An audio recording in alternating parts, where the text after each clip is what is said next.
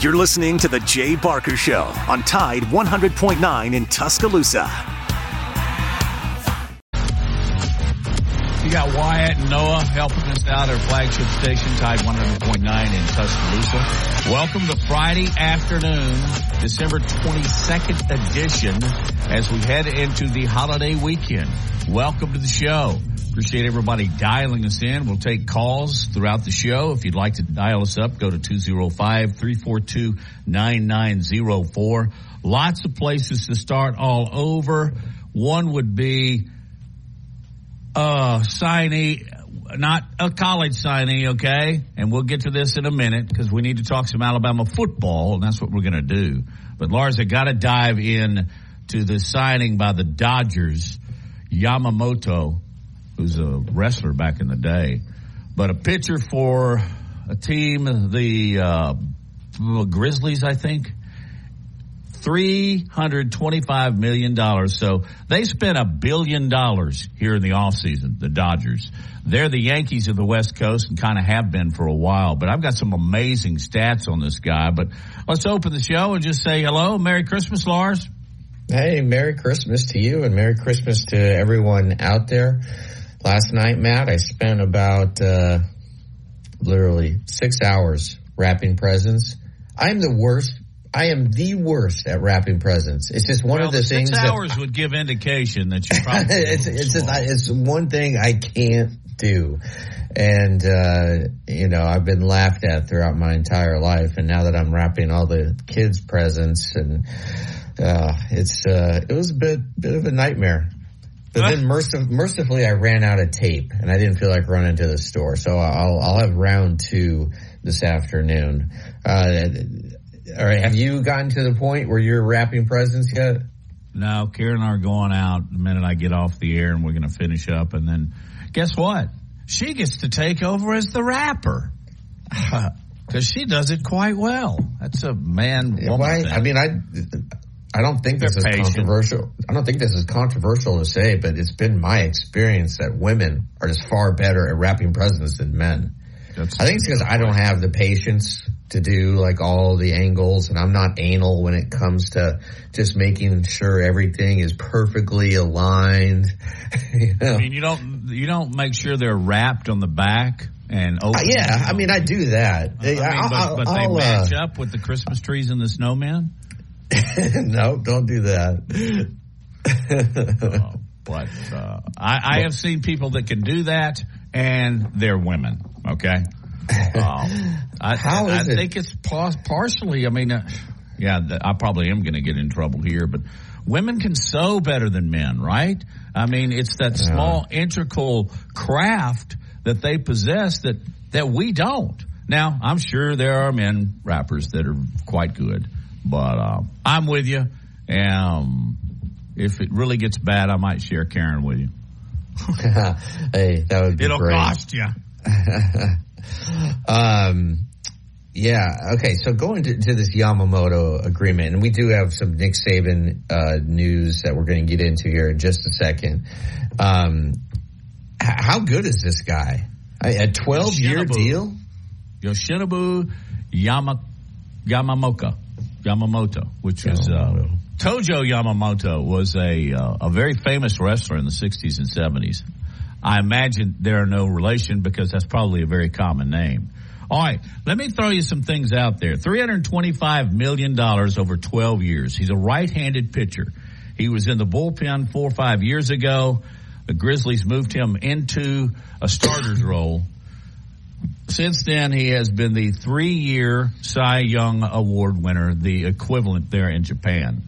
He has the best stats in 74 years of the NPO, I think it is, the Nippon Professional League, something like that. Yeah. It's yep. a 99 mile an hour fastball and a very nasty splitter and a curveball that buckles the knees. And if you want backup, and trust me, we all know that league's very, very good. Uh, you can play in both. We've seen evidence of that. All right. 820 and a third innings pitched. Okay. Listen to that. 820 and a third innings pitched. His ERA is 1.65. Just Just stop and, and let that sink in. Um, he has a five to one strikeout to walk ratio. He allows one home run every 28 innings. This guy is dominating, and he's now with the Dodgers, who are certainly got to be the picks to win the World Series in 2024. You know, it's He's even more fantastic. incredible. He's only 5'10", 176 pounds. I mean, that is not the the typical size of a, It's not a a, Nolan a Ryan number one starter. or a Shohei Um, Otani, who's a big fella. Yeah, yeah. So But it's uh, it's it's amazing, uh, and money wins in all sports now, doesn't it? I think he follows uh, the Tom Brady method. Like he pri- he prioritizes flexibility uh, and, and movement over over raw strength. He doesn't lift weights. Uh, he just does body weight exercises, stretches, and just a lot of throwing from uh, from tiny soccer balls to mini javelin to long tosses and. and uh, Regular and to with and with regulation size uh, baseball, but is there any concern that for whatever reason his game won't be as dominating in the major league baseball as it was in the top league in Japan. Is there a big difference? I mean, I know Japan has has has, has been very competitive in what the World Baseball Classic, and they've they've even beaten the United States. Uh, But I'm just wondering, sort of top to bottom, what the comparison would be between those two leagues. Well, I think both leagues have elite players, and we've just given evidence of both. I think where you find the biggest difference is maybe through the five through nine hitters and players. I don't think they're as good consistently uh, across the Pacific, um, but they are. I would say they're a very high AAA compared to Major League Baseball.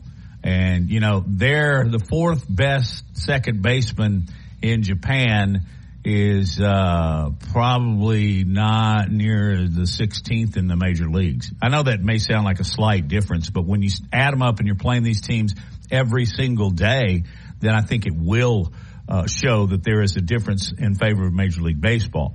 So we'll see. He will come in and he will pitch. And for, first, uh, he'll have immediate success because nobody's seen him. But uh, then I think that uh, Major League Baseball will catch up with him a little bit. But you can't throw out a 165 ERA and come over here and blow And- up. and- I just plus- think he's too good. Man, last season in 2023, ERA of 1.21 over 164 innings, six to one strikeout to walk ratio. And this is really amazing. 164 innings pitched, two home runs allowed.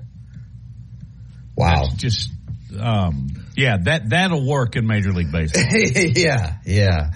Uh, well, I can't wait. I, I've never seen him throw a ball in my life. I didn't know who he was until uh, this morning, and I saw that uh, that news uh, the, when I first woke up. And uh, but I always I, I love it when uh, guys who don't fit the typical physical mold, and he doesn't at uh, 5'10", 176 pounds. I love it when they get out there and. Uh, and dominate the big boys. And uh, I love the the uh, the fact that you brought up what he does to train. I think that's very true for pitchers, and probably um, position players should probably heed that too, because um, you know you, you you got your Mark McGwire's and your Sosas and those guys that uh, bulk up and hit the long ball, and but flexibility. For the most part, I think is the advantage that you get in your workouts with baseball. And in your in your prime, how fast was your fastball? um, high 80s. Wow.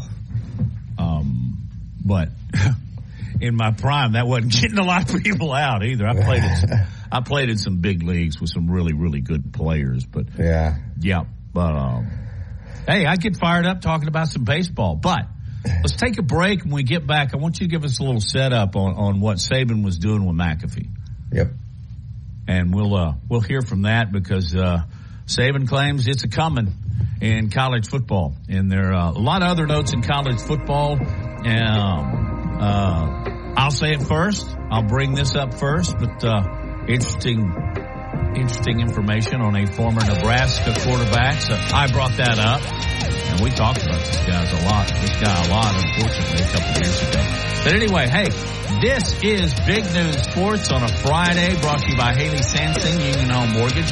On the show, we will have the Mixer, Mick Gillespie at the bottom of the hour, and top of the hour, Johnny Congdon, ABC 3340. Got a good show lined up for you. Stay tuned.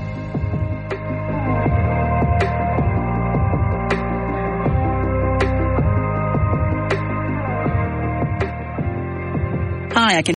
Tide 100.9 Tuscaloosa weather. A pleasant afternoon, a mixture of clouds and sunshine, the high 62.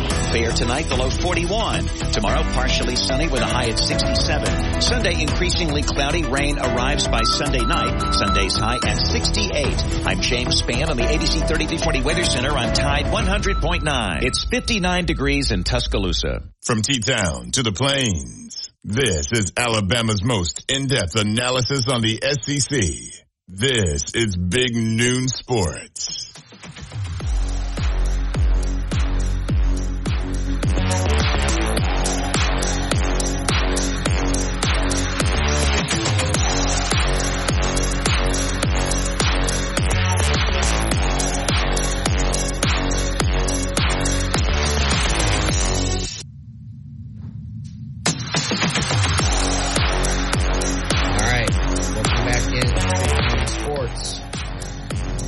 Anderson, Matt Coulter.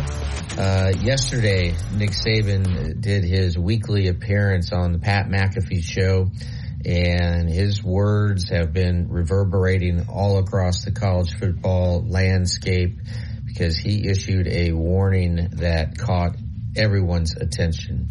Here's Nick Saban yesterday on the Pat McAfee show.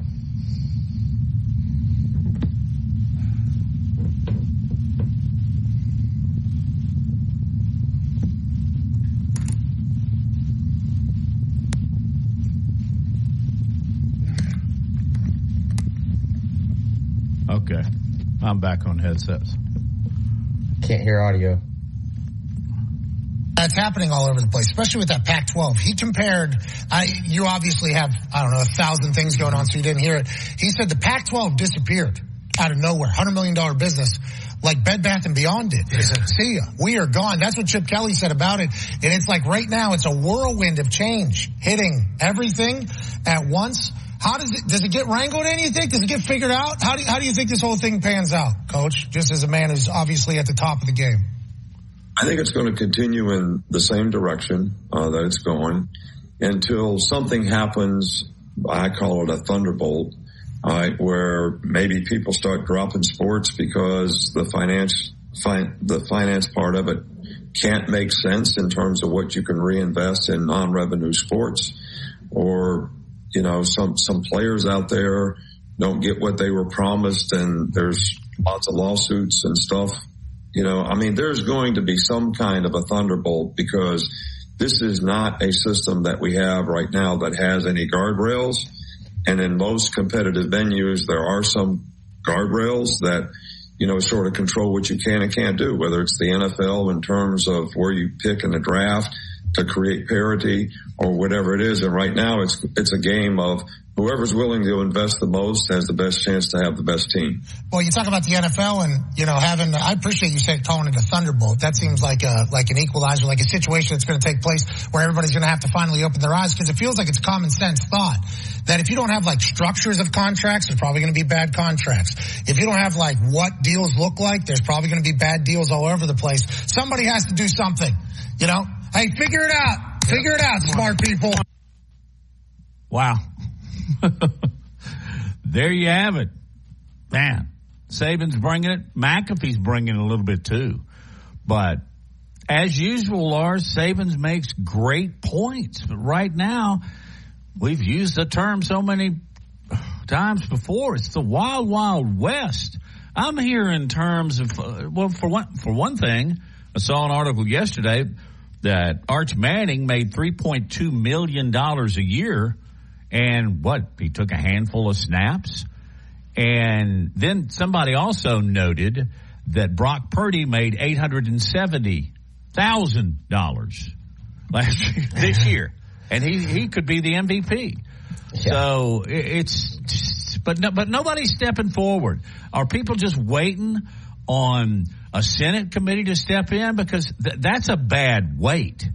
Um, the colleges are going to have to come together, but unlike the NFL where you're trying to deal with 32 teams in the draft and all that, you're dealing with 130 and that's just the college football. The Power Five, the Division One, as I call them, the FBS. So I don't know how you get this back in the bottle. It's going to be very difficult because what what do you do with the guys that are making all that money? You're going to stop them because you have a ceiling? Are they grandfathered in? Duh, it's going to take more than five Philadelphia lawyers to do this. Yeah. Um, I, I love the fact that Coach Saban used the word thunderbolt. It's going to take a thunderbolt event to eventually force change. And the, the question is, as he said, you know, what will that event be? Um, you know, right now recruits are just being handed bags and bags of money before they're doing anything. And uh, Arch Manning is a great example of that. Um, conference realignment is so out of whack. You have, geez, the, what, the UCLA softball team flying across the country for games. like, how, how is this going to end? All right, and, and you don't uh, pay for that out of, out of NIL. The universities have to pay. Yeah, the universities got to pay for that. Um, so uh, I don't know. What I do know is that when Nick Saban issues a warning, and a very dire warning, people ought to listen. He still has the most, and, and easily the, the most powerful voice in all of college football and, and really in all of college athletics. And uh, Charlotte agrees. Charlotte does agree. Yeah. Um, but you know, this isn't surprising what he said. But again, I, I really appreciate the language because Thunderbolt that just tells you it, it's going to be something serious. It's going to happen. And you know, when Nick Saban gazes into the future and he looks to distant horizons and he makes predictions, they tend to come true. Yeah, rich get richer. That's one of my favorites. I mean, they, they tend to come true. And, uh, you know, he, he's adapting and, and it's a little, uh, I, I, don't know, the word is ironic that Nick Saban it doesn't like this t- era because Alabama obviously has plenty of NIL money and uh, Alabama is doing as as well as anyone in, in the country right now. Um, you know, right there with Georgia, but yeah, I, I, just I just wanted to bring that uh, to everyone's attention in case they missed it because um, it's like the the the the, the countdown is is on. Uh, you know, the, the, for college football apocalypse, uh, the count, the, the, the, clock is ticking down and we'll just have to see. But now, now we have a name for it. It's going to be a Thunderbolt event. Lars, he mentioned uh, something that I think it, it, it's frightening, and, and, that's the possibility of having to drop other sports. Now, we have if that happens, we have officially lost any amateur status, which we kind of have anyway. But if you start dropping sports just so you can support football and basketball, you're going to draw the ire of a lot of people. Maybe that's the Thunderbolt because he mentioned them in the same breath. Maybe, and good grief, what if they, if they start dropping women's sports, they're going to have to drop men's because let me tell you something, Lars, you know this. Title IX still exists. Okay. And if you drop one, you're going to have to make the scholarships even. And that's going to cause a huge uproar. And maybe that thunderbolt needs to happen so somebody finally puts up some very tall, sturdy guardrails. Um, speaking of tall, my neighbor just decided to uh, get out his chainsaw and try to cut down about a 40 foot tree Hopefully, it oh. doesn't fall on my house. Uh, so I apologize for the background noise. But uh, yeah, I mean, you know, going to Dylan Raiola, I would just love to know the story behind the story.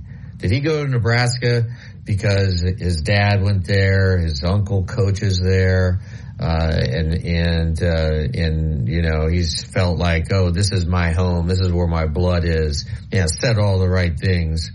Or did he go to Nebraska because he got offered more money?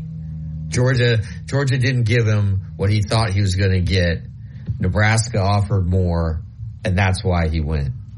Well, you know, I am guessing. I am guessing that it has to do with the money. I wonder if, uh, and I did this earlier in the week and not sure I had a lot of agreement, but, you know, there was some talk, and isn't Carson Beck still thinking about whether or not he's going to come back? I know No, he's going to play he- in the he- Orange Bowl. He's coming back. So I wonder if that was not writing on the wall and he wanted to play immediately, which you come into Georgia as a true freshman. Yeah, you're not going to be playing immediately uh, at Georgia, and plus Georgia had a has a pretty stacked uh, quarterback room, and they've got some young players, and he'd really have to compete. Whereas at Nebraska, he is the starter from uh, day one, and uh, um, again, I think uh, Raiola losing Raiola was a pretty big loss for Georgia, but they still finished ranked number one sort of across the board in recruiting rankings and and Alabama wasn't far behind at number two and if uh, one of those two guys who we thought was going to flip to Alabama at the last second but ended up uh, staying with where they originally said they're going to go uh, Alabama could have jumped over over uh, over uh, the Bulldogs for that number one ranking. All right, uh, you're listening to Big Noon Sports, and we come back, we are going to be joined with the one and the only Mick Gillespie. We'll be right back. Sunbelt champion Troy meets Duke in the 76 Birmingham Bowl on December 23rd at Protective Stadium. Tickets are on sale now starting at just $30. The pregame festivities kick off December 22nd at the Bud Light Fan Fest Pep Rally at Uptown with live music, team pep rallies, and everything else you need to get in the game day spirit. This season, fill your holidays with good cheer. Get tickets and more information at birminghambowl.com. For many, is known as the Bama Broker. She's a Tuscaloosa native, an Alabama graduate, and the only realtor in town with Wall Street experience. A skilled negotiator, Laura Lee knows how to buy low and sell high. And the Bama Broker isn't just going to show you houses. No, Laura Lee is going to educate you on the market, guide you to homes that fit your budget, and teach you how to sell your home for its maximum profit. Throughout the entire process, the Bama Broker will equip you with the tools you need to both buy a home and build financial wealth through home ownership. Trust me, the Bama Broker, who's as roll tide as houndstooth, will get you across the goal line. That's Laura Lee Thompson, the Bama Broker with Advantage Realty Group. You can reach her at 205-790-7229. Again, that's 205-790-7229. And you can also email her at Laura Lee at thebamabroker.com. That's Laura Lee at thebamabroker.com. Get in. Securing the best mortgage possible requires a lender who has knowledge, is trustworthy, and treats customers like family. And no one is better at all of this than the mortgage miracle worker, Haley Sansing. Based right here in Tuscaloosa, Haley Sansing has spent decades working in the mortgage industry. With Haley, it's personal, holding your hand from contract to close. With Haley, it's about one thing, you. Call Haley on her cell, yes, her cell, 205-792-1813. That's 205-792-1813. Let Haley help you. NMLS number 230376. From T-Town to the Plains, this is Alabama's most in-depth analysis on the SEC. This is Big Noon Sports.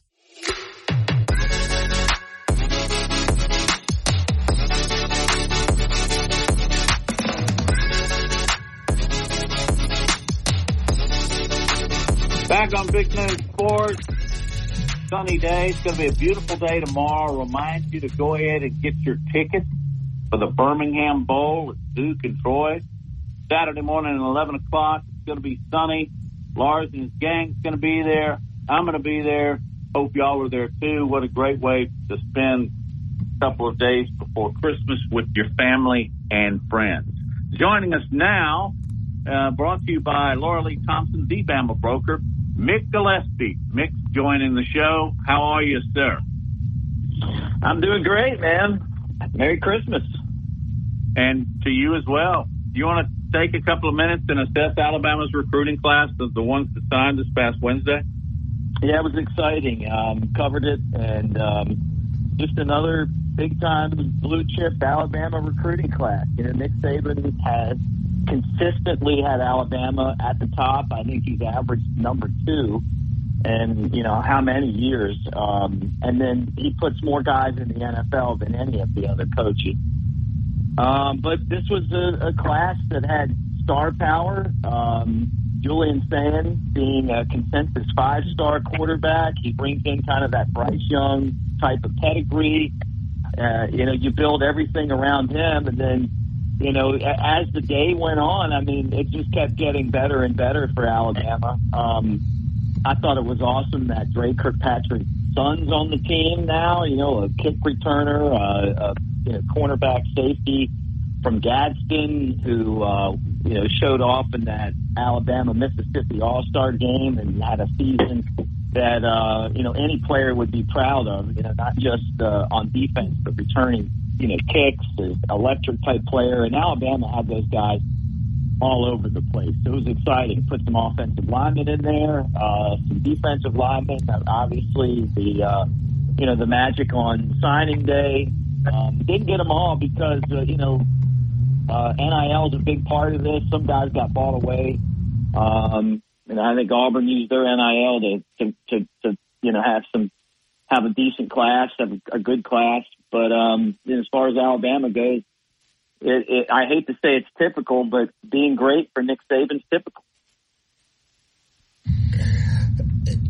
Mick, uh, big picture, what do you think, as long as you, have been observing Nick Saban uh, for as long as we have, what do you think makes him such an elite recruiter, a one of a kind recruiter? Well, I think that when he probably started his career, he was he was a great recruiter because uh, he's relentless and he's focused and um, and he he has the ability to talk to people in, in an honest way. I think at this point, he's the best that's ever done it. He's the, he may be the best that ever does it. And if you want your son to go play football at a place and have their best chance to succeed, not just on the football field, but in life, you want him to be around this guy, uh, to develop. And so I think that's a part of it too. Um, the championships help out a lot now. You know, his track record we've never seen anyone stay so focused, uh, not just on the winning and losing, not just developing coaches and developing players, but also recruiting. I mean, you know, I, I think that it just comes down to at this point, as long as he puts the effort in, um, and he also, the other thing too, I got to say, is that he has always demanded that the coaches that work for him recruit. I remember someone telling me one time um, that uh, that worked with him that if it didn't matter how good of a coach you were on the field, you had to go out and recruit, or you didn't stick around at Alabama. And um, and he works harder than anyone else, so it's not like he's asking someone to do something that he doesn't do. But that is a huge part of it as well. His coaches get out there and they beat the pavement down, and and and that competition within itself has helped Alabama, and that's been the way he's done it since he started. Ryan Williams attracts a lot of attention. He's been committed to Alabama for over a year now, Mick, but he's not going to sign until the traditional signing day, which is the first February and, and um, first Wednesday in February. Excuse me. Um, but he seems there seems to be momentum towards Auburn. How much of that do you have? Uh, what do you think about that? Is that going to happen? Well, I'll tell you this right now. If you want Ryan Williams to definitely come to Alabama and not Auburn, the only thing that Auburn can offer that Alabama can't is money. And and Nick Saban has said that. You think Auburn really went out there on their five and seven season and got these guys to flip from other schools because Hugh Freeze is the greatest coach of all time? No, it's because they've got money. And that's what it takes these days. So if you want guys like Ryan Williams to stick around and you have the means to help contribute to these, you know, NILs and collectives and stuff like that, you do it because that's what it comes down to these days. You know, uh, uh, Auburn got a number seven recruiting class because you know they went in and paid guys, and that's how this works now. I mean, it's not even illegal. I mean, that's just the name of the game. So for for Alabama to guarantee, and I, I've heard that he's coming to Alabama from some pretty people that know him. I, I don't know, but you know what? I, if if they came and offered me two million dollars to go to Auburn, um, I'd have to, it'd be hard not to take that. So for Alabama, if they want to make sure that they get some of these guys, they're probably going to have to come up with NIL money. Mick, how good is he? He might be the best. I've heard he's the, he could be the best receiver to come out of this state since Julio. Um, I mean, he, he, you know, just the fact that the guy's good enough to reclassify, you know, and he's still the best receiver. You know, he would have been a high school guy again, you know? Uh, but you still got to go out there and perform. But he's just one of those guys that he, he comes in with the, uh, you know, the same pedigree as, as some of these, you know, Julio Jones and Cadillac. And you, you hear about these guys, you see them play, and then I'd say when they come in with this kind of hype, most of the time they live up to it. In looking at film uh, from high school and camps of Julian Sayin, and also just talking to all the people who you know around the program, which is a, substantial amount, what, what, are you hearing about Julian and just uh, kind of what he brings, what his strengths are? Well, he's smart. He's a football savant. He, he mentally, I think he's a lot like uh, Bryce Young, where he's going to come in and immediately he's going to be able to uh, to pick up the, the offense. He's also deadly accurate, and he was what was he like the most accurate quarterback this year in, in, high school or something? I mean, the guy's like seventy some percent, and that was Bryce Young. You know, where he come in and uh, had it mentally, but also has it had it physically, and I mean, maybe I'm reading him wrong, but he just seems like he's a really cool, calm guy, and and those those dudes seem to really do well at the quarterback spot. You know, um, you, you it, it's really exciting to know that he's coming because these guys have, you know, we we didn't always get these kind of quarterbacks, and then all of a sudden now, you know, you turn around and they come to Alabama and they end up, you know really performing well. So uh, to me, it, you know, he he throws the ball, he reads defenses, he's super intelligent, and uh, he's able to dissect defenses fast and uh, not make a lot of mistakes. Did you see anybody in the uh, signing class this week that you feel like has an immediate chance to play? I mean, that's a great question. I, you know what? I, offhand, I mean, I no, but that doesn't mean that things are going to change. I mean, I, ask me that question after I see who transfers after you know, I mean, after the championship game or you know after the playoffs, and who goes into the NFL. Um, because it's look, it's tough to get out there and play as a true freshman. I mean, but but it happened. You know, you just look look around. Who would have thought Kadyn Proctor would be, you know, a guy who came in and started from the, the very beginning, you know. And who would have thought Justice Haynes wouldn't have played that much this year? I figured we'd see a lot me. more. And now that, well, we'll see a lot more of him, you know, coming forward. He's going to be, I think he's going to be someone that plays a lot of football at Alabama next year, uh, that's on the field a lot. So, um, I, I, you know what? When I get off here, I'll probably have somebody pop into my head. But I, I, I just would like to see kind of what the roster looks like before I say, "Hey, this guy, yeah, definitely count on him." Um, are there any other guys who, uh, you know, maybe that not many are talking about in this recruiting class that have uh, caught your eye? Man, um, let, let me let me ask you guys that question. Who who did you guys when when you started seeing these guys sign? Who who was it that you said, "Hey, you know what? I'm really excited about this guy."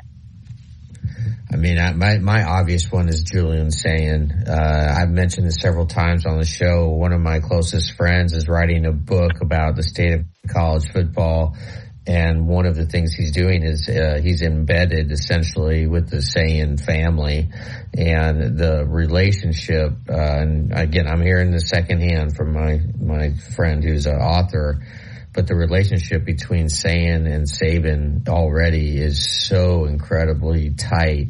And I mean, you know, even though Nick Saban is known as a defensive guy, I think in his own mind he views himself as that all-state high school quarterback that he once was. Right. And, uh, and I, I just think these two have a really unique connection. I mean, so I, that's, that's an obvious answer for me. How, how about you, Matt? Well, I like what I've seen and I hear about the Carrollton, Georgia tight end, Caleb Odom. I'm not saying that that room is empty, but Alabama has a collection of three guys that they're using a tight end, and one of them's not black, but guys, he's a slot, okay? But from what I read about Odom, I think he's got a chance to contribute at a position that I think he can come in and play. And Nick has brought in transfers and tight ends that have played significantly in their first year. So, Nick, I guess, I guess we got Sayin and Odom. Yeah, and uh, look, both of those guys could definitely be, you know, on that list. I mean, you, you think too, like of all those defensive linemen that Alabama signed, those are the guys to me that are going to have the bigger impact because you rotate those guys in so much that it gives you an opportunity to to put those big fellas in there and and and basically just let them go. Yeah, um, Mick, I, I, don't know if you heard Nick Saban's comments yesterday on uh, the Pat McAfee show, but uh, we, we, played him uh, last segment and uh, essentially said that uh, there's a thunderbolt coming that's going to strike college football and it's just going to turn everything on its head. Uh, it was a he. It was the issuing of a pretty stern warning of uh, dire days for this sport and really for all of college athletics. Uh, just because what is going on right now is not sustainable. Uh, did you get to hear that? In in just uh, just your reaction? Yeah. I mean, no duh, but yeah, go ahead. Yeah, uh, J- uh, Jaylen Mbakwem is my guy, by the way. I never did say that. Uh, I love him from Clay Chalkville. I think he's going to be a superstar. All right, but going back to this, I'm really concerned about it too. I mean, it's the Wild West right now when it comes to uh, dealing with the transfer portal and NIL, and then you know you got you know lawsuits that these guys want to be paid and they want to be considered employees, and I mean it's and then you, you look at the super conferences and everything else. Um, ever since that Supreme Court decision to basically turn this into professional sports, I mean, it's it's changed a lot, you know, and it's a shame that we couldn't have figured out a way to do this where, um, you know, the the the players instead of the players on, in football funding every other sport they they could have just been kind of compensated for for what they brought. And now it's like I, I don't know what's going to happen. And and he's always right. You know, every time he says stuff like this, he's right. No one knows it better than Saban, and, and they need to listen to him. But I don't even think that would even slow any of this down. Hey Mick, as we go to break, tell everybody how they can find you and your YouTube channels and all that kind of stuff. Yeah, hey, check it out. Uh, the Bama Tailgate YouTube channel. Uh, got a video up there. Jake Coker and I talking about Julian Sayin right now. I did a total recap of the signing day and all the players. That's Bama Tailgate on YouTube. Got to ask you about Josh Yamamoto when we get back. But first, as we return, Um, Florida State certainly in the news. Big decision made this morning down in Tallahassee. You're listening to Big Noon Sports.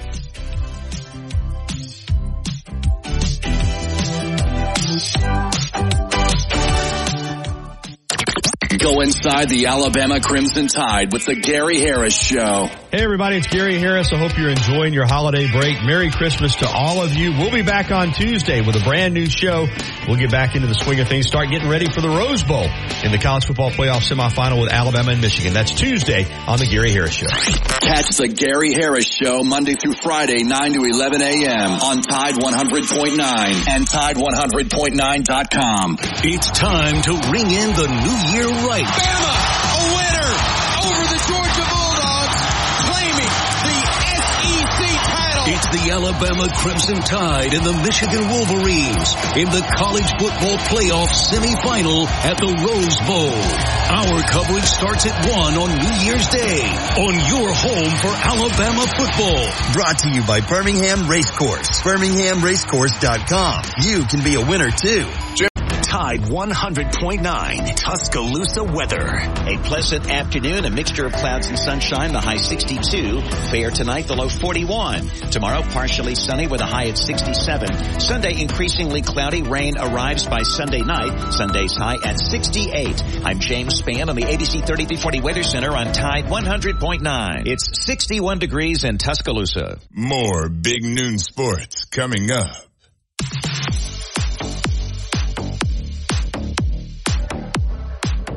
Our guest is Mick Gillespie, Matt, Lars. You got Wyatt and Noah. Reading this morning about the emergency meeting that uh, Florida State called uh, to make decisions on their future. And it seems they're carting the horse in my limited knowledge on how things are done, but they have decided that they are going to sue the ACC about their exit fee, yet they have nowhere to exit. I find that rather odd. They're just going to flap in the wind until somebody picks them up, and I'm not sure there's a real guarantee that the SEC would pick them up. I think the Big Ten, Mick, would grab them at first chance.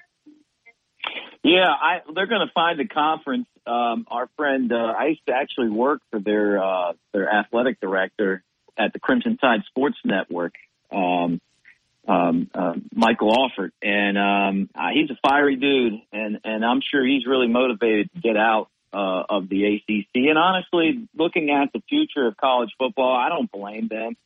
You know, they the the fact that the ACC they're a joke. I mean, they went out and, and brought in SMU and what was it, Stanford and and Cal, and it's like you're totally missing out on what's going on right here. You already have a conference full of these teams that you know uh, in football that are cupcakes, and then you go out and add three more. You know, um, I I I think they would be great in the SEC. I would love to have them in there. I've been to football games in, in Tallahassee you don't want the Big Ten down here anyway. I bet they end up in the Big Ten just because the Big Ten would love to uh, enlarge their footprint and come down south. But anything can happen. I mean, there's if they tried to get out, they'd owe so much money that they wouldn't have money for any NIL or any of that stuff. It's like isn't it like hundred and thirty million dollars or something? It's just pretty pretty substantial amount. Um, but I don't blame them for wanting to get out because the conference isn't a power conference in football anymore. Uh, it's it's not respected.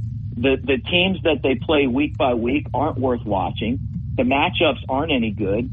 And then you're looking at the Big Ten and the SEC now that you you know it, Alabama's schedule next year is the toughest schedule that I've ever seen Alabama have. Georgia's is even tougher. Florida's is even tougher than that, you know. And what Yeah. you get is, is a lot of primetime games. Watching Florida State and Wake Forest isn't good football to me. yeah, I, I'm with you about that. Hey, uh, Matt, before we jump into uh, getting mixed analysis of uh, Michigan, Alabama, go ahead and and and uh, you're the, you're our baseball guy on the show, and about what happened uh, uh, just uh, last just yesterday. Well, Yamamoto, Yash Yamamoto, he is uh, three hundred twenty-five million dollars, twelve years. Uh, you, you know, you uh, couple that with uh, Shohei's money, that's a billion dollars. So that's a whole lot of money. And I, I guess the Dodgers have got their money. I'm not sure how the ceiling works in that, the cap, all that, but it doesn't seem like Los Angeles has one. But all that being said, I'm just reading this guy's numbers, Mick. They read like Bob Yeah, I mean, uh, look, this is a substantial amount of money. They also traded and then signed Tyler Glass now, and they also gave Jason Heyward a, a contract this year. They've they've spent over a billion dollars in contracts. Now, you you know, Shohei Ohtani is like two million dollars a year for ten years until the contract's up, so that he didn't have to pay California state taxes, and it also allows the Dodgers to have more room under the salary cap. That's not the case with Yamamoto. They actually have to pay almost four hundred uh, million dollars because they have to pay a posting fee to his team in Japan, the Buffaloes, to to get him. And I and so it's in, it's insane. And the fact that a pitcher that's never thrown one pitch in the major leagues is the guy that got the biggest contract ever is crazy to me. Uh, but Yamamoto, um, he's only like five foot ten and 180 pounds. He throws hard though. He throws in the 90s. Uh, his stuff moves. He's got an incredible split finger, a slider, and all that. I mean, we saw him in the World Baseball Classic. The guy's great, and he's 25 years old. So they feel like having him and Glasnow at the front of their rotation is going to make a big difference. The money, no one else is spending anything, and then there, and then every time you turn around, and this guy was the Giants offered him the, the same money. I think the Mets offered him that the money that they got a contract offer from the Yankees, but he decided to stay there. So it's uh the, the Dodgers right now are trying to put together a super team. The problem is though, the game is different in Japan. The baseball is a little bit different over there. It's a different weight. Um, you know, players like like look at Ohtani, the other guy they signed. You know, he's a pitcher and he's got Tommy John going right now, you know, so he's not even going to pitch next year. So you wonder how Yamamoto's long-term health is going to hold up. Uh, it is definitely a contract that I looked at and thought, okay, you, uh, somebody's going to pay him. And they said he, they, he was going to make about $300 million. Somebody's going to pay a guy $300 million plus that's never gotten an out in the major league. That's, that is, and for tw- and it's like a 12 year contract. That, that's, pretty yeah. bold to me. Lars asked a question a little while ago that I tried to answer, and that's what's uh, what's the difference and, and how good is the Nippon League compared to the American and National? Yeah, you know what? I had a conversation with a guy, a friend of mine that is um, uh, half Japanese and uh, half American, and he he goes to Japan every summer and, and watches. Uh, he's a big Japanese baseball fan and honestly, it used to be equivalent to maybe AAA baseball, but it's come a long way. It, it is Japanese national pastime. They're, they they take the game very seriously there. They play the game the right way. And what we're seeing is that instead of these guys coming over, they, they're and, and just being players, they're coming over and they're they're stars. So they it does translate, There's no doubt about it. Mick, um, shifting over to Alabama, Michigan, um, is this an incredibly bad matchup for Michigan just because their weaknesses tend to be right where Alabama's strengths are. And in particular, I'm talking about their wide receivers. They do not have a stud wide receiver where as Alabama has two all-American corners. I mean, that, that's mm-hmm. so uh, uh, amazing to say that they have two All-American corners. And I think this should allow Alabama to push more guys up uh, to stop the run. And Michigan's entire offense is based on power and, and running the ball and old, old school, you know, Big Ten football, power football. So to me, I, I, I still don't understand why Michigan is favored in this game and uh, you know the the people I've talked to, you know, I'm a Big Ten guy. Like no one is giving, no one who's paid attention to Michigan, like really studied them, is giving them much of a chance in this game. Just your overall thoughts. Yeah, well, you know what? There's another way to look at this too. Um, Alabama's secondary is definitely the strength of their defense, but Michigan's not really going to even try to test them. They're going to try to run the football. They they sometimes put seven, eight offensive linemen in there, and they use a bunch of tight ends. So it, it almost, in a way, I mean, you could flip the coin and say, you, if you're Alabama, you're kind of not even able to utilize the the strength of your defense. You know, um, if if, if Michigan is able to run the football.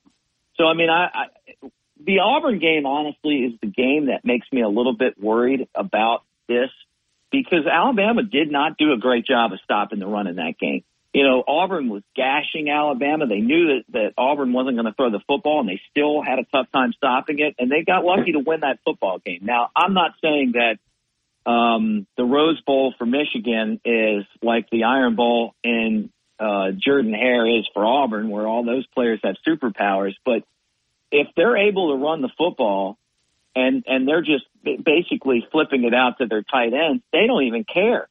You know, that like because they're not going to really. I don't think that they're really going to test Alabama's secondary. They're going to try to get three yards and a, and and three yards and then break some big runs uh, and then use their tight end. So, I Al, the thing that would make me feel like you know what confident for Alabama is that I don't remember the last time that Alabama lost to a team where the quarterback couldn't throw the football.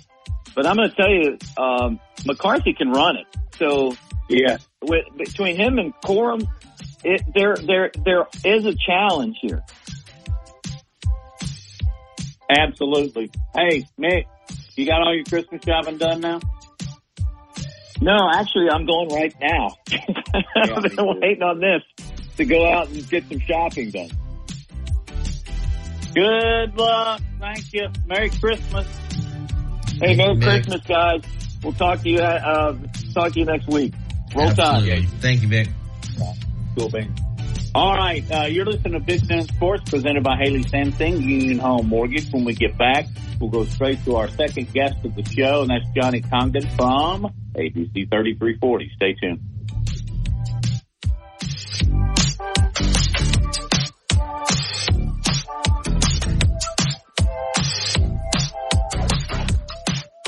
Boost Mobile is known as the Bama Broker. She's a Tuscaloosa native, an Alabama graduate, and the only realtor in town with Wall Street experience. A skilled negotiator, Laura Lee knows how to buy low and sell high. And the Bama Broker isn't just going to show you houses. No, Laura Lee is going to educate you on the market, guide you to homes that fit your budget, and teach you how to sell your home for its maximum profit. Throughout the entire process, the Bama Broker will equip you with the tools you need to both buy a home and build financial wealth through home ownership. Trust me, the Bama broker, who's as roll tide as houndstooth, will get you across the goal line. That's Laura Lee Thompson, the Bama broker with Advantage Realty Group. You can reach her at 205-790-7229. Again, that's 205-790-7229. And you can also email her at Laura Lee at thebamabroker.com. That's Laura Lee at thebamabroker.com. Town WTBC Tuscaloosa and W265CG Tuscaloosa, a town square media station. Tide 100.9 and streaming on the Tide 100.9 app. From the Fox Sports Studios in Los Angeles. Here's Nick Cope. Jaguars quarterback Trevor Lawrence will practice today, but he remains in concussion protocol. Coach Doug Pederson said he thinks the odds of Lawrence clearing protocol to be able to play this weekend are better than a coin flip. Dolphins coach Mike McDaniel said he expects running back De'Von Achane to play against the Cowboys on Sunday. McDaniel added receiver Tyreek Hill hasn't had any setbacks with his ankle this week, and he feels good about Hill playing. Jets quarterback Zach Wilson out this weekend, still in concussion protocol, so Trevor Siemian will get the start. Colts receiver Michael Pittman Jr. cleared concussion protocol. He'll play on Sunday, and the Commanders ruled out running back Brian Robinson with a hamstring injury. In college sports, Florida State's Board of Trustees filed a lawsuit against the ACC to challenge its grant of rights, the first step in a potential exit from the conference. Turns out the ACC filed a suit against Florida State yesterday to have the matter settled in North Carolina. This is the Big Noon Sports Network.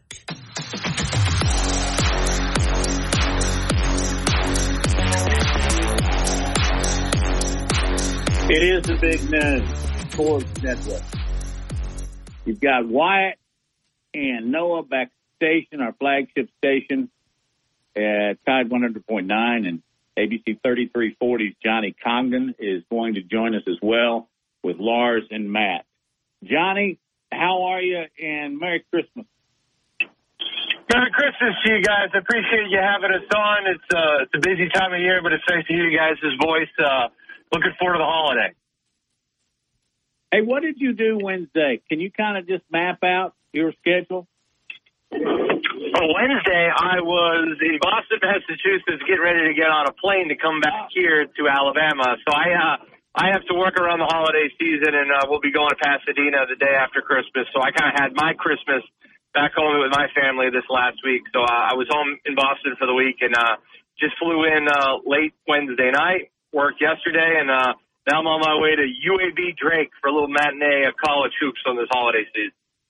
Yeah, they're playing at two o'clock this afternoon, aren't they? Absolutely. Talked to Andy Kennedy yesterday, and uh, his team is uh, six and five, and uh, they're they're certainly not where they want to be, but they've won their last two against A and M and uh, Montevallo. So th- today's a big one. If you're not doing anything around, it should be a should be a nice day for hoops. Yeah, Drake's eleven and one. Oh yeah, always they're always a team. I feel like every other year competing to win the conference to make the tournament or right on the cusp. So uh, they play they play as one. So it's uh, it'll be an uphill battle today, even at home for Andy Kennedy's Blazers.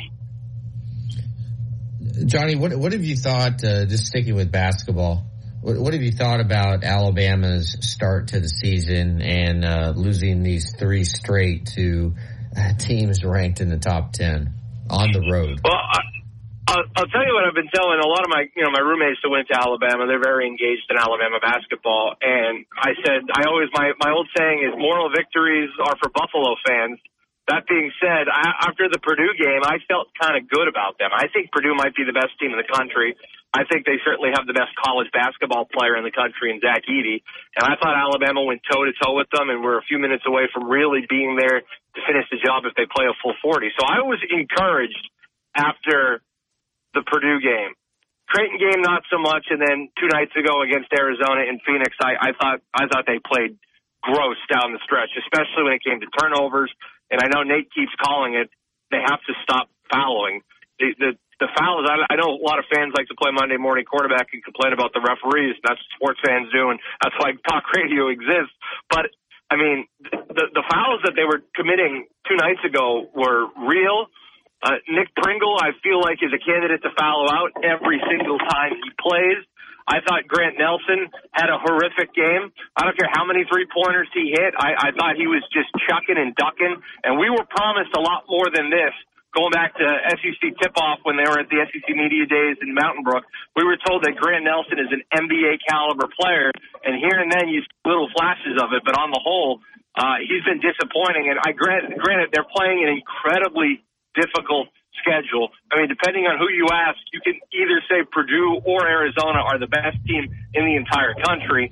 I didn't think they played particularly well against Creighton, even though that was a closer score. I, um, you know,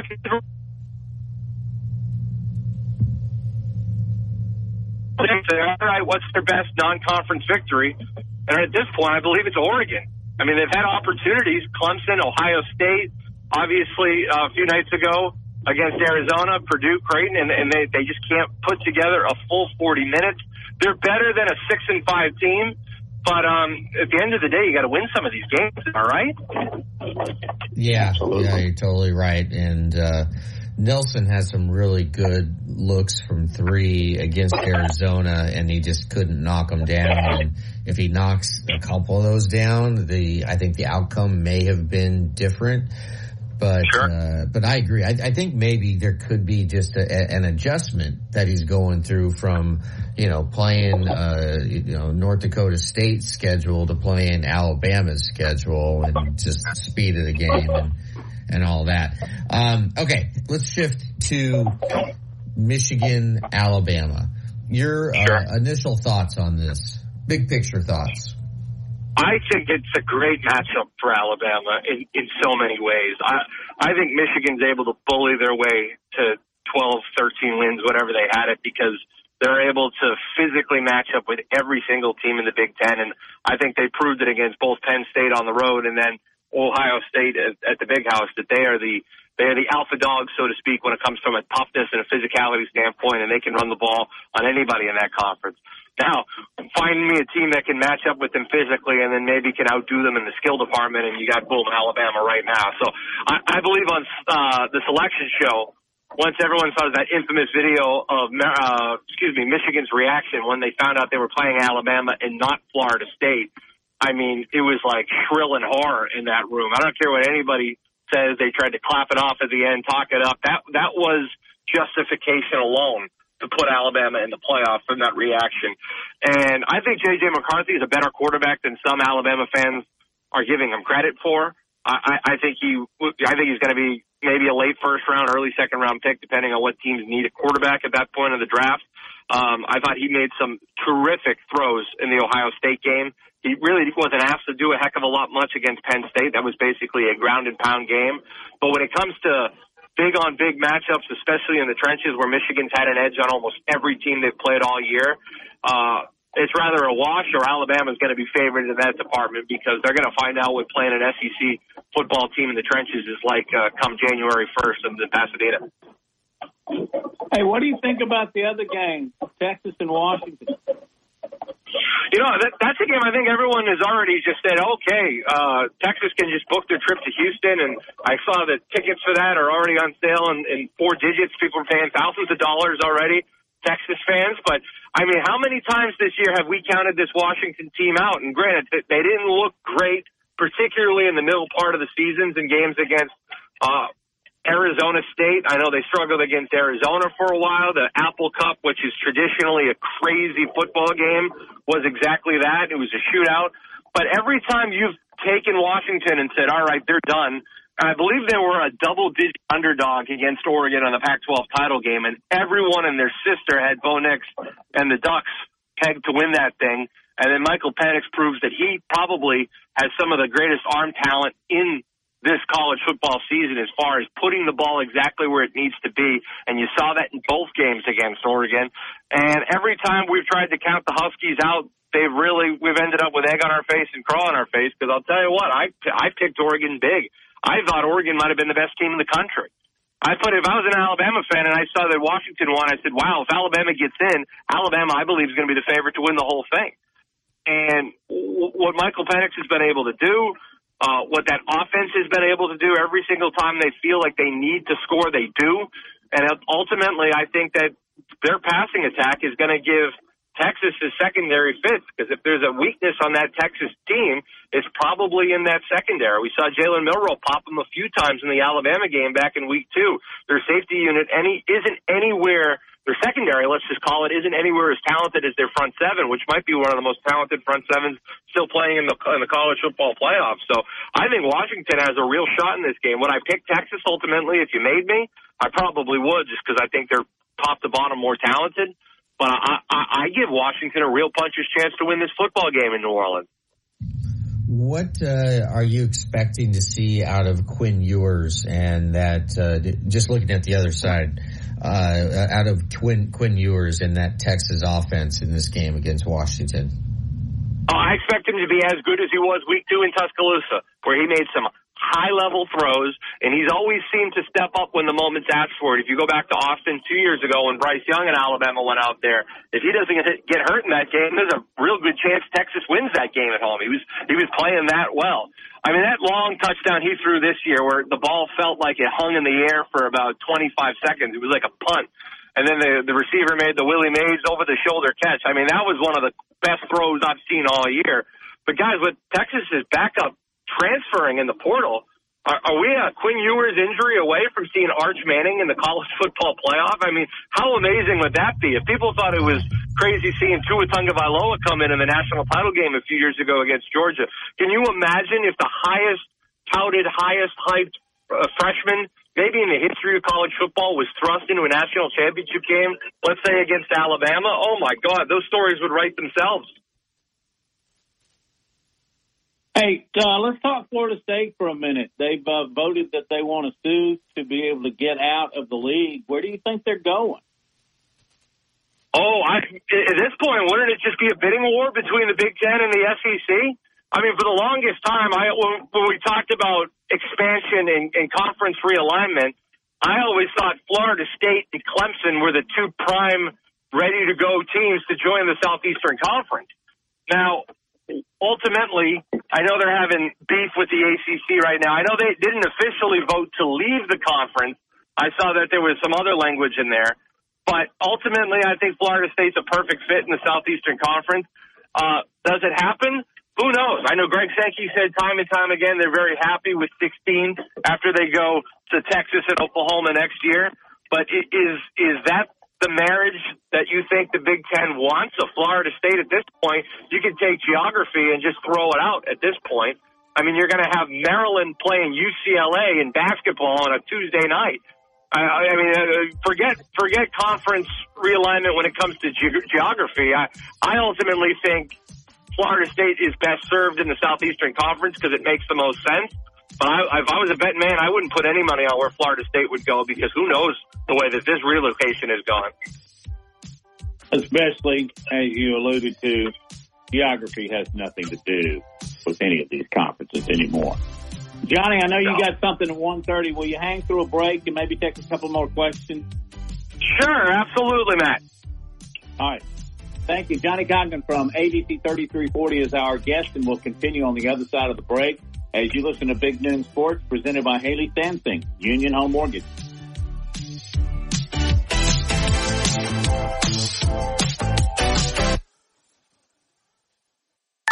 Lee Thompson is known as the Bama Broker. She's a Tuscaloosa native, an Alabama graduate, and the only realtor in town with Wall Street experience. A skilled negotiator, Laura Lee knows how to buy low and sell high. And the Bama Broker isn't just going to show you houses. No, Laura Lee is going to educate you on the market, guide you to homes that fit your budget, and teach you how to sell your home for its maximum profit. Throughout the entire process, the Bama Broker will equip you with the tools you need to both buy a home and build financial wealth through home ownership. Trust me, the Bama broker, who's as roll tide as houndstooth, will get you across the goal line. That's Laura Lee Thompson, the Bama broker with Advantage Realty Group. You can reach her at 205-790-7229. Again, that's 205-790-7229. And you can also email her at Laura Lee at thebamabroker.com. That's Laura Lee at thebamabroker.com. Tide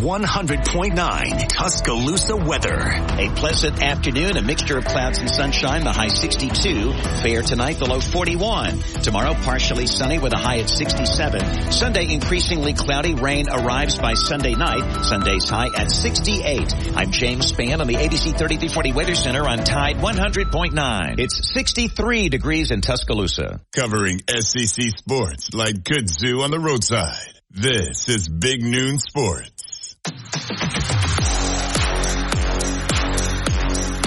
ABC 3340's Johnny Congdon is our guest here on Big Noon Sports. Guys, I want to go back to Florida State, but more what's going to happen in the Orange Bowl because I, I just had another pop up from X or Twitter or whatever you call it these days that yet another player has opted out. Uh, not enough that Jordan Travis is out due to injury, but now Benson, their running back, Coleman, their wide receiver, another wide receiver, two defensive linemen, tight end, and a linebacker are all not going to play in this game. I just wonder if uh and Georgia's Georgia's um they're kind of fighting Bulldog mad. Uh, this is right now mapping out to me, Johnny, that Georgia just may go down the Orange Bowl and take them to the woodshed. Yeah, guys, I know it's not a it's not a popular opinion because everyone loves more football. Some of these bowl games are just crap. I mean, I don't know if you sat through any of South Florida Syracuse last night, where Syracuse is starting their starting tight end at quarterback. I mean, it, it's just a joke. Some of these teams are completely checked out. They're basically treating it like a vacation. And then there's other schools like Jacksonville State who go down to the New Orleans Bowl and it's their first opportunity to ever play in a bowl game and it means a lot to them.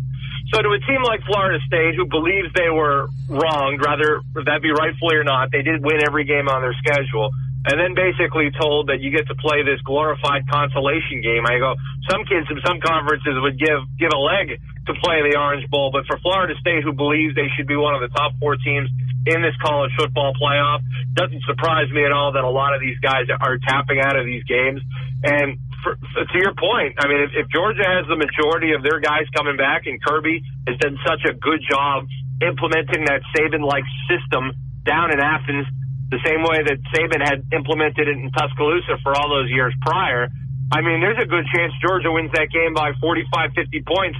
And that's conservative if they decided they really want to put their foot to the pedal. But again, I've really liked Mike Norvell. I think Florida State for the longest time since Jimbo Fisher left was really looking for some stability, uh, especially from a recruiting standpoint. And Norvell has certainly given them that. And uh, hopefully at this point we, we get a semblance of a decent game uh, down in Miami for the Orange Bowl. Going back to the Rose Bowl, um, what has most impressed you this year about Jalen Milroe and his development from Texas, from being benched against South Florida, to what we've seen for the past, uh, you know, five games or so? Lars, could you repeat that real quick? Sorry, I was what? just distracted on the road. Just real quick. Yeah, no problem. Uh, what's most impressed you about Jalen Milroe this year? Oh, his ability to just put put bad mistakes behind him as quickly as he has. I mean, there was a time, obviously, the Texas game, he didn't have an opportunity to play in the South Florida game where I felt like after that second interception, he was mentally broken. And that's just not the case anymore when he gets on the football field. He makes that interception against Kentucky and Lexington, is able to put that behind him. And I, I think the little things that really make a big difference is you can really tell that the team has trusted him. Maybe after that Texas game, there was a lot of questions. Because if you remember, guys, we talked all summer. Was Ty Simpson going to be the quarterback? What about this Tyler Buchner kid from Notre Dame? He was a great unknown. And then ultimately, Jalen Milroe has won that locker room. And right now, he's playing with the confidence of the best quarterback in the country. And ultimately, he did finish, what, fifth or sixth in the Heisman voting? I mean, and that, that's with him missing a game for being benched. I mean, that really shows you when he went through that stretch where he had eight consecutive touchdowns or whatnot uh, following the LSU game and heading into Kentucky. I mean, he probably had as good of a two or three game stretch as any quarterback in the country. And uh, right now, he's the clear alpha dog in that locker room when it comes to the offense. And uh, I, that's why I think Alabama's going to win this Rose Bowl, and I think they're going to win it uh, relatively convincingly for Alabama standards. Uh, travel across the state. I know you cover Auburn equally as well uh, seventh in the nation in their recruiting, uh, looking good in transfer portals. Um, I think Hugh Freeze, your opinion on this, has done everything Auburn wanted him to do and then some. Oh, especially getting the receivers. I remember when we talked to Hugh Freeze preseason, he couldn't recall a team he's coached that didn't have a thousand yard receiver. And I can't remember the exact year, but Auburn's gone – so many years, maybe dating back to the late '90s, early 2000s, without having a thousand yard receiver in a season. and obviously, with Hugh, 99, yeah, that that's the year. And what Hugh Freeze has been able to do from his time at Ole Miss, where he had guys like AJ Brown and DK Metcalf, and he goes to Liberty and he turns Pop Douglas, Demario Douglas, gets drafted by the Patriots into an NFL caliber receiver. For him to go flip Perry Thompson down in Foley, Alabama, from Alabama to Auburn, and then seizes on the coaching change at Texas A&M and is able to get Cam Coleman from Central Phenix City, who, mark my words, guys, is going to be an NFL receiver. When you look at him now as an 18 year old, he's got the body of an NFL receiver. Another five star that was committed to play for the Aggies at Texas A&M, and now they flip two five stars from two SEC West rivals. I mean, Bryan Harsin couldn't do that in six tenures. yeah, good point. And I, I, think Hugh Freeze is on his, on, on his way to uh, building something special. Uh, he may or may not have found his quarterback in the uh, white kid. Uh, we'll we'll have to see. Um, again, going back to uh, Michigan, Alabama. Everyone I talk to, including uh, people who follow the Big Ten very closely and in reading stories about Big Ten coaches uh, anonymously saying sort of how they see the game being played out, I have not heard a single person say that Michigan is going to beat Alabama. Yet Michigan is a one point favorite or two points. It depends. What, what is going on with this spread? You know what, Lars? I have no idea. One of one of my best friends, Luke Tavasta, who went to Alabama with me. He's in the radio business. He works for DraftKings and VSiN, he works inside the Circa Sportsbook in Las Vegas. And I've had this same conversation with him. And although all the smart money is currently on Alabama, the line still holds. Since the announcement was made that Alabama would play Michigan, the opening line was a point and a half. And since then, I said by Christmas, Alabama will be a four and a half point favorite. And here we are a few days before the 25th, and Alabama is still an underdog in this game. And, and for our Alabama fans that want to dismiss that, I mean, Vegas is usually more right than they are wrong. And I, again, when it's as low as a point, that certainly doesn't spell well for a blowout either way. But Vegas has kept that line at that number for a specific reason. And again, as, as we just talked about Alabama being fully bought in to the Jalen Milroe factor, I mean, you have to look what Michigan's been able to do. They've been able to adopt that us against the world mentality behind Harbaugh. I think the sign stealing, cheating scandal, whatever you want to call it, I mean, that's emboldened teams in the past. You go look at some of the Patriots teams, rather it be Spygate, Deflategate, and they're able to rally behind an us against the world mentality. Because, you know, every school, every team in pro sports wants to think that everyone's out to get you, but it's usually not the case. That's usually manufactured motivation. Here's a case where everyone's basically saying, oh, Michigan's cheaters. They shouldn't be here. They're stealing signs. They got assistants on the sideline stealing names. And, oh, they're going to take our coach away for three games. And, I mean, that pisses some people off. And, and, and there's some real anger behind that. And I think that's nice, healthy motivation for a team like Michigan. And ne- never underestimate the power of, of a a pissed off group of 95 individuals, 53 that maybe have a chance to take the field. So I, um, I, I, I'm a little surprised Michigan is still the favorite. But at the same time, although I think Alabama's going to win the game, and I think maybe it's just a little bias from watching them every week and having such belief in the SEC, um, but this way, I wouldn't be shocked if Michigan found a way to win this football game.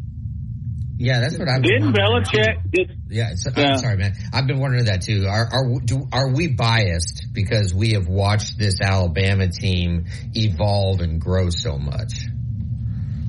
Absolutely. And again, I, it's not just an Alabama bias; it's an SEC bias.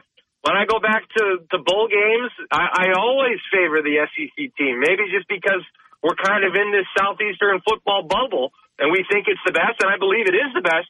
But that doesn't mean on any given Sunday, or excuse me, any given Saturday, and you know these bowl games played on Tuesday, Wednesday, Thursdays, that a, that a, a dialed-in, focused team from the Big Ten, the Big Twelve, the final year of the Pac-12, or the ACC can't knock off an Auburn. Would it shock anybody if Maryland, even without Taulia Tagovailoa, beats Auburn?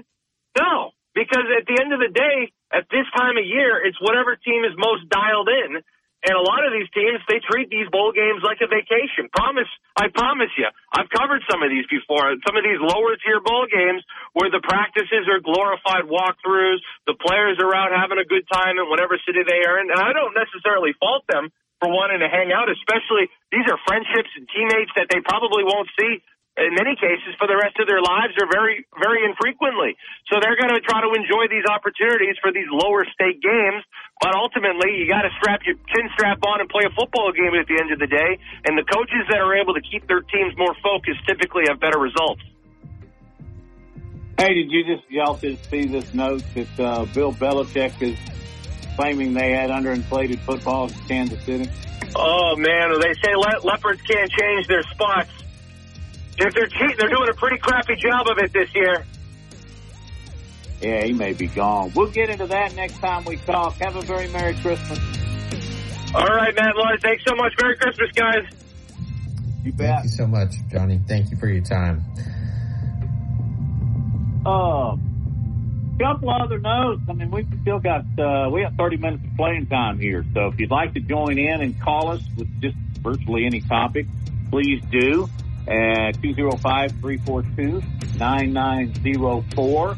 Got it. I told you I teased Nebraska at the top. Here's another one that I found very interesting, and we'll share that with you on the other side of this break. Big Noon Sports brought to you by Laura Lee Thompson, the Bama broker, Advantage Realty Group.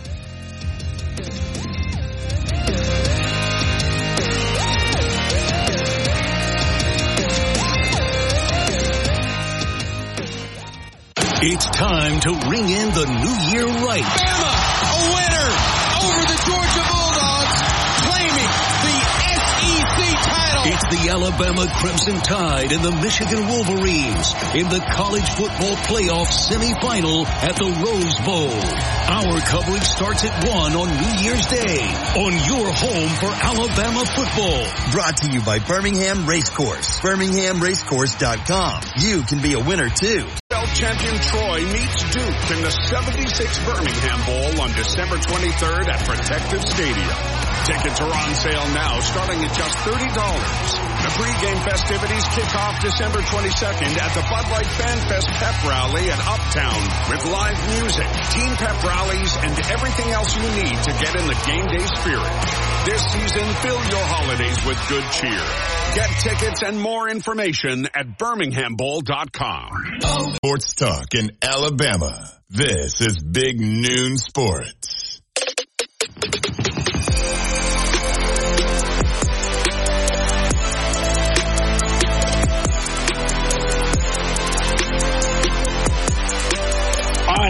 Up the Cornhuskers today.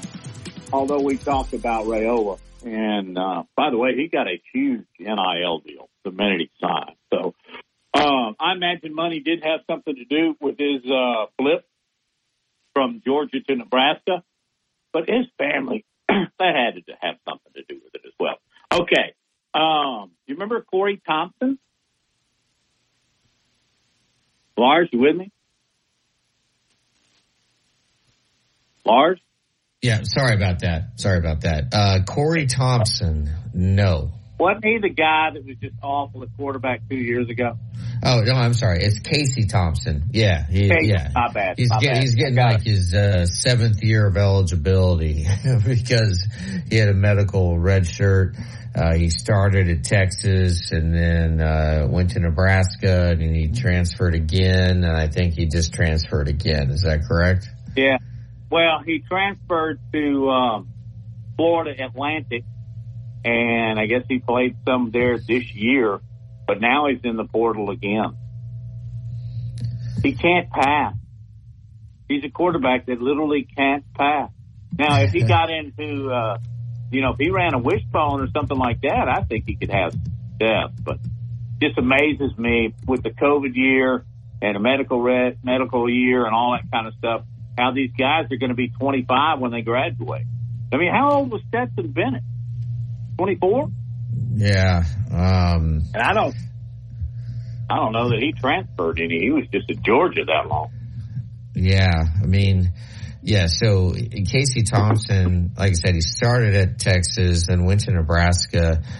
He wasn't terrible at Nebraska, by the way, um, but uh, he was granted a medical hardship earlier this month because, uh, as he said, he was at uh, FAU and he. Uh, he only played three games before suffering a season-ending torn ACL.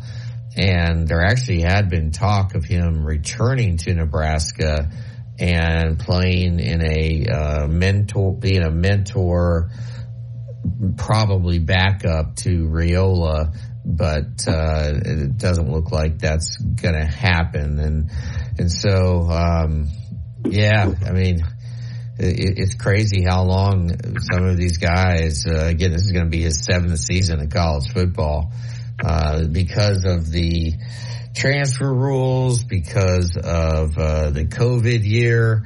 I mean, we're having some guys who are like 27 years old and still playing college football. It's uh, it's a little bizarre, but um, you know he. Uh, hasn't had the career that he that you know that people ha- had hoped for because he uh, you know he, he did spend four years in Austin. He redshirted as a true freshman uh, in his career there. He threw thirty touchdowns, um, but.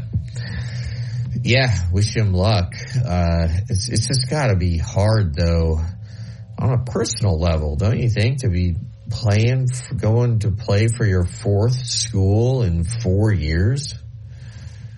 want to have a locker room greet you. Hey, River. Yeah.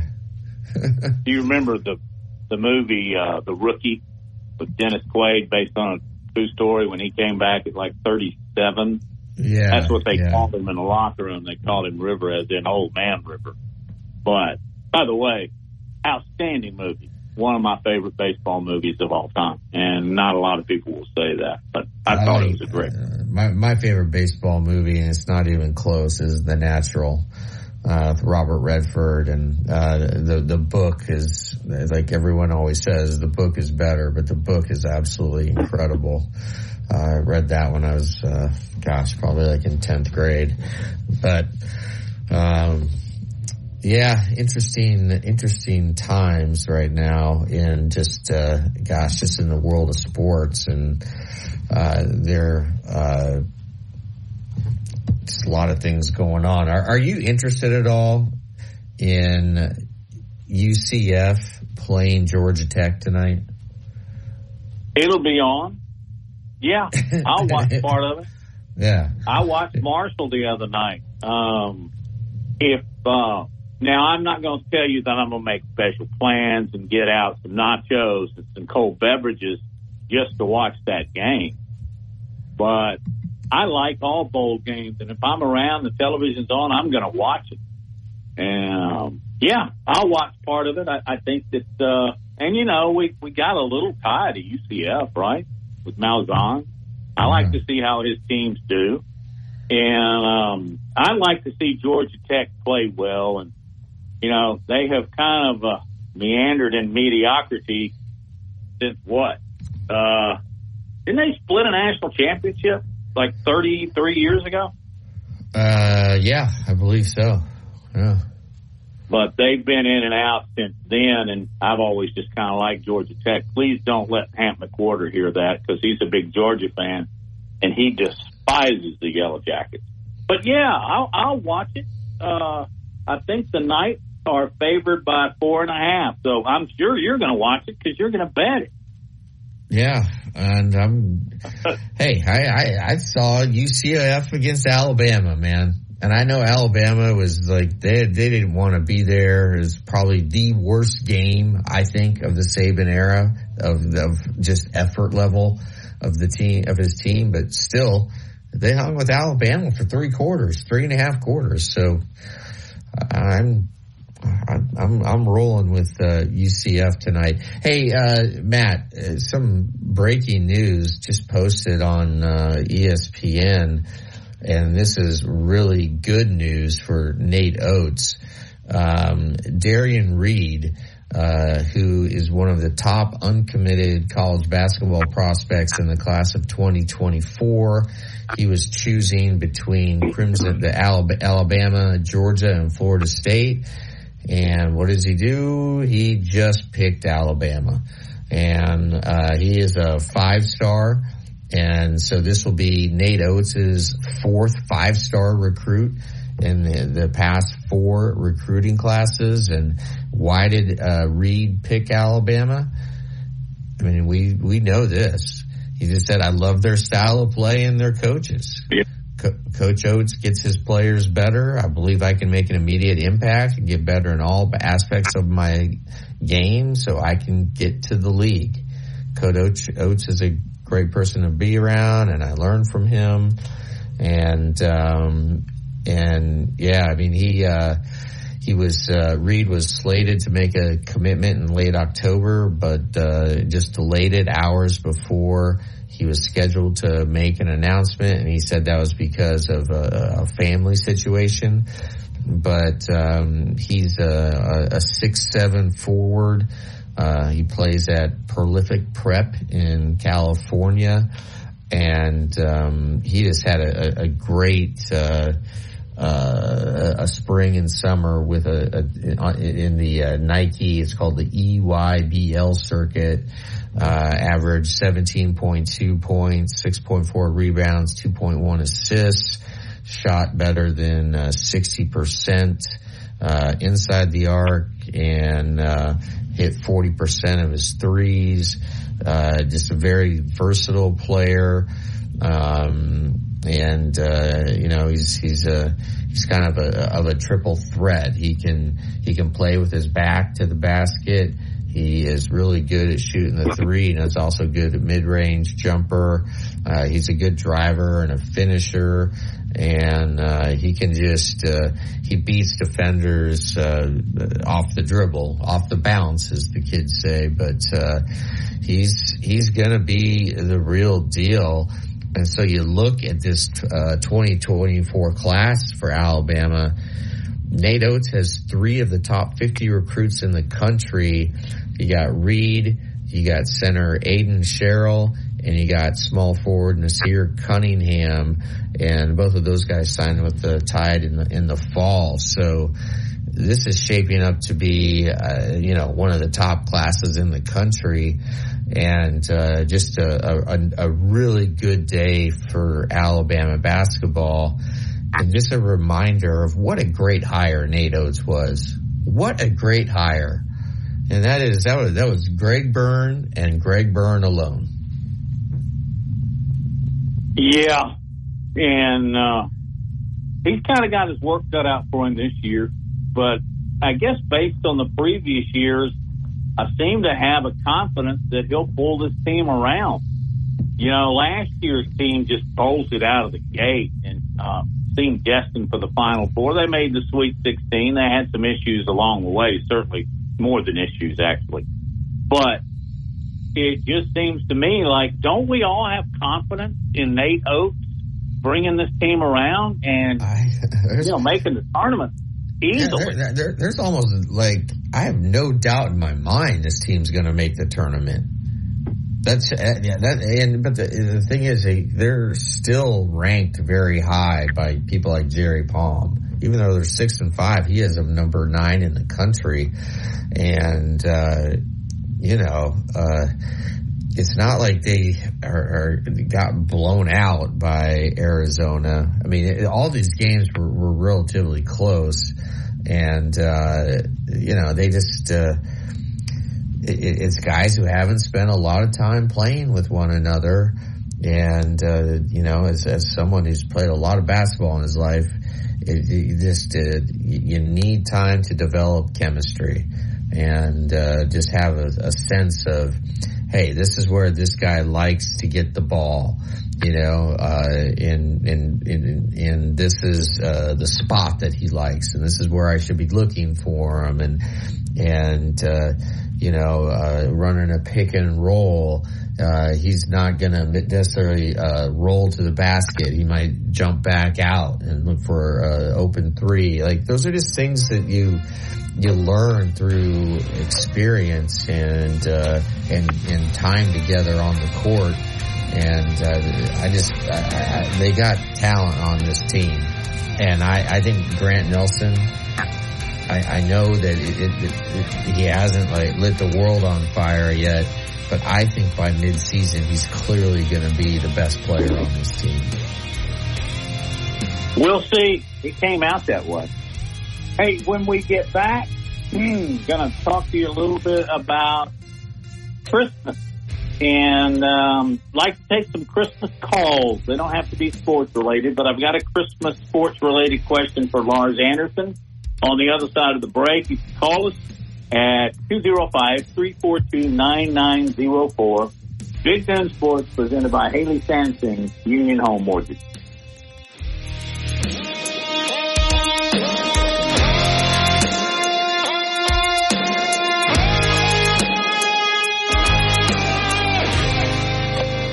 Weekday mornings at 6 a.m. The Martin Houston Show. Hey, this is Martin Houston, and I want to just take a moment and first of all, thank you for a great year of listening to the show. And I also want to take the time to wish you and yours a very Merry Christmas. Uh, may you spend it with you and yours. And then invite you to join us back on Tuesday as we start the official countdown to Alabama versus Michigan in the Rose Bowl. The phone lines will be open to 05 342 9904 We'll add Kennedy Smith III into the conversation. Xavier, Justin, and I'll be here. Make sure that you make plans to join us on Tuesday. On Tuesday.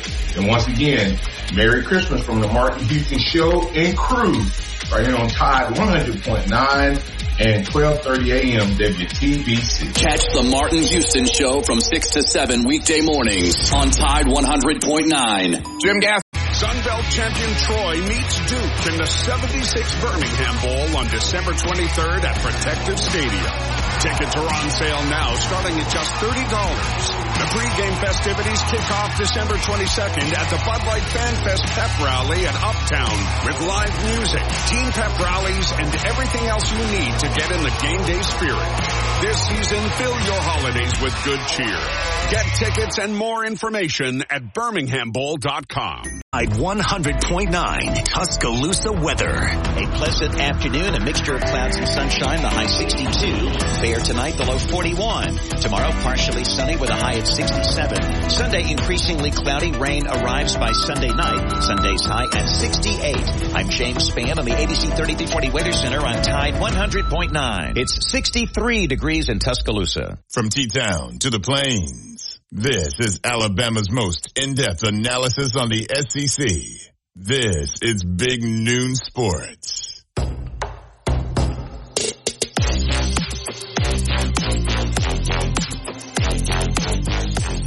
Hey, Merry Christmas. This is the last show we'll have. We'll be back next Tuesday, but the last one we will have before Christmas and uh, the holiday season, and I hope you all have a very, very rich one. Lars, you've been a long form writer, a book writer, so I don't know if this was ever the case. I'll ask anyway. Have you ever really had to work, be away, not see your family on Christmas? Mm, that's a good question.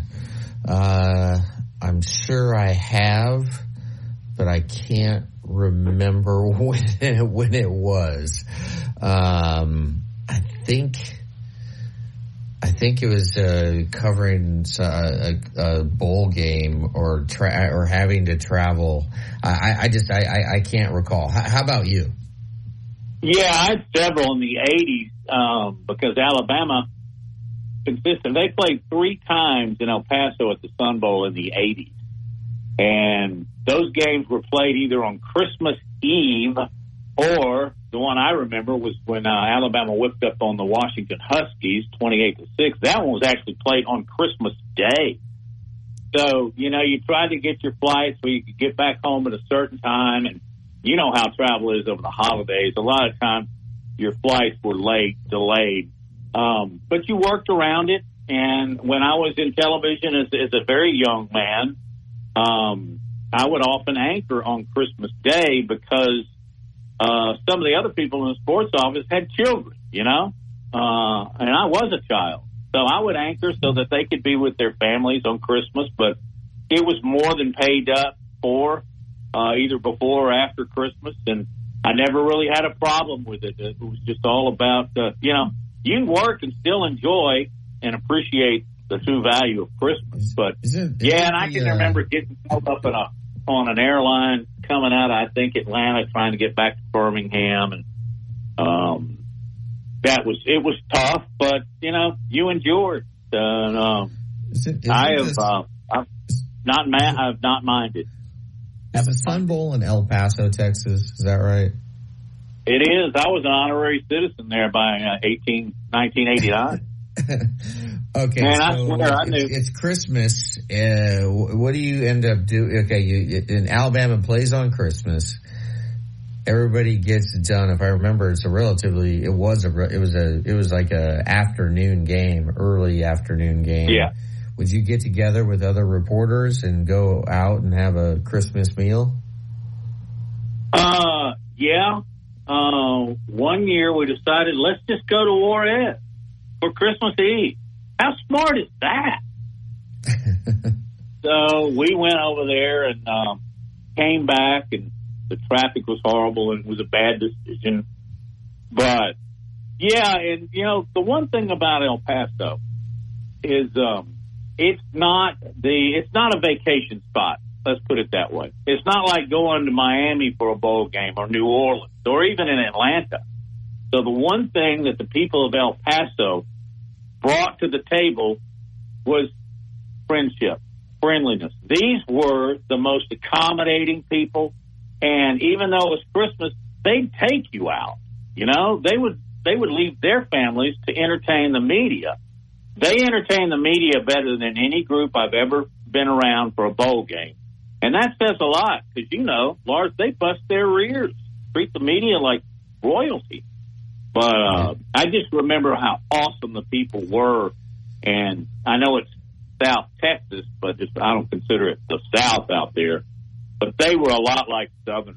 I mean, just good, down to earth people. And they did everything they could to uh, make sure that even in the Christmas time, Christmas Eve, Christmas Day, that we enjoyed ourselves. And I've always appreciated El Paso, and I think I've been there six or seven times, including basketball and football. And even if it wasn't a big celebration with the media for a bowl game, this thing was true. When you went out to dinner, it was just wonderful. I have very, believe it or not, very fond thoughts for El Paso, Texas. That's a great story. Um, what's the best Christmas gift you've ever received? Um, let's see. As a child, my parents surprised me one year because I got a little mini portable television set. Man, not many kids had that. That was really, really cool. But the best present I've received in the last 15 years was my son got me a Wii game.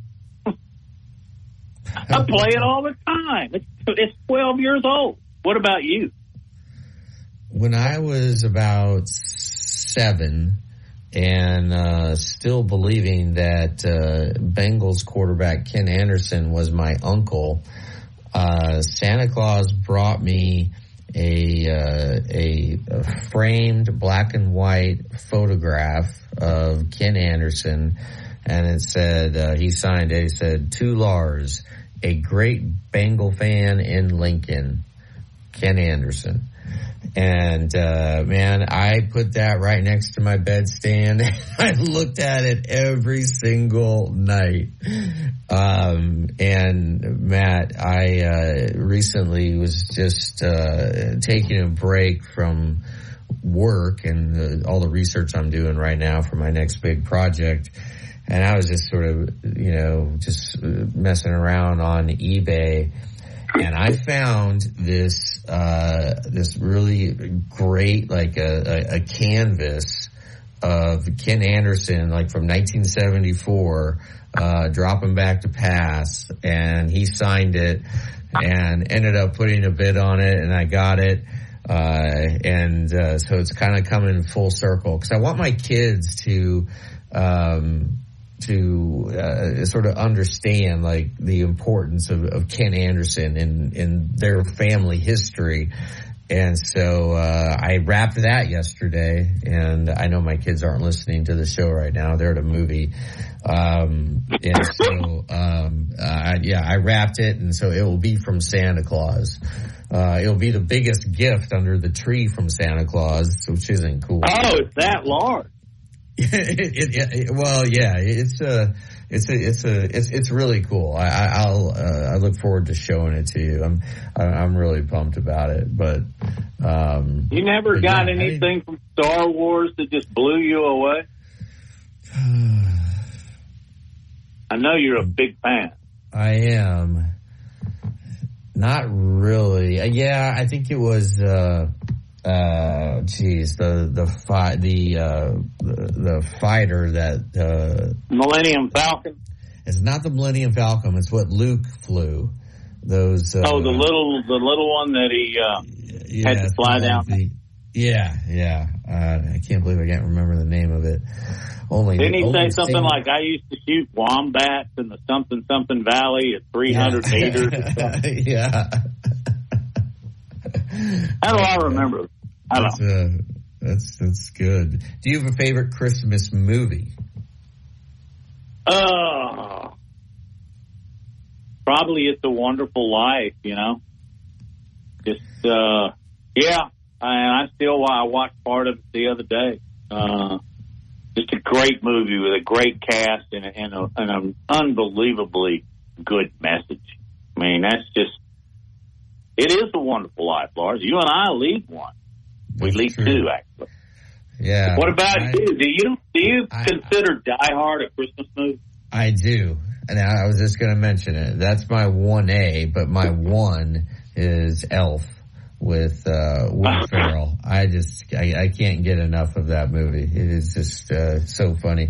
Christmas vac- Vacation with Chevy Chase also uh, a, a classic, uh, and I love watching that. And and you know what? Uh, I think it's TBS that plays a Christmas story 24 hours in a row, and I'll uh, I'll get wrapped up into that and Red Ryder BB uh, gun, and you'll shoot your eye out, kid. Uh, the lamp. I mean, there's just so much about a Christmas story that I, uh, I, I can't get enough of as, as well. I remember uh, religiously the week of Christmas, our family would gather around. This is not a movie, but we would watch Charlie Brown's Christmas. And I just always thought it was really, really cool, well done. And was it Schroeder, the piano player? Uh, and was it Linus that got out there, or Schroeder that did uh, uh, did the story of Christmas biblically? It was just it was very touching and very real. It was Linus, I believe. Yeah, yeah. yeah. He uh, he took his blanket, wrapped it under the tree, which is nothing but a bunch of straggles, and then suddenly it turned into a really great tree. And then he uh, he told the story of the baby Jesus, which is which is really really cool. So anyway. It's uh, it's going to be a great day tonight uptown. That's where you need to be. I'm inviting you to a party personally.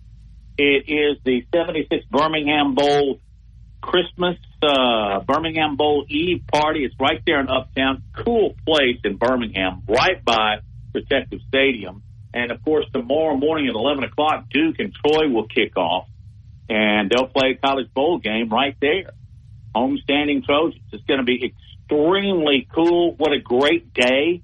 Lars, I hadn't looked back at the weather. Last I checked, it was going to be nothing but sunshine. As I look it up here real quickly, uh, let's see, tomorrow, sunny and about 60. Now, that's perfect. I mean, there's not going to be like a cloud in the sky tomorrow. So, uh, I know you are going, taking your three minions, and I am going to go as well, and we're going to have a big time. But, uh, I love the fact that we have this bowl and continue to have it. And just want everybody that's listening to the show and all the affiliates to take a minute. Just go to birminghambowl.com and you'll find all the ticket sources, but go to the uh, Ticket Smart, uh, that application, and get your tickets. Lars, you have four.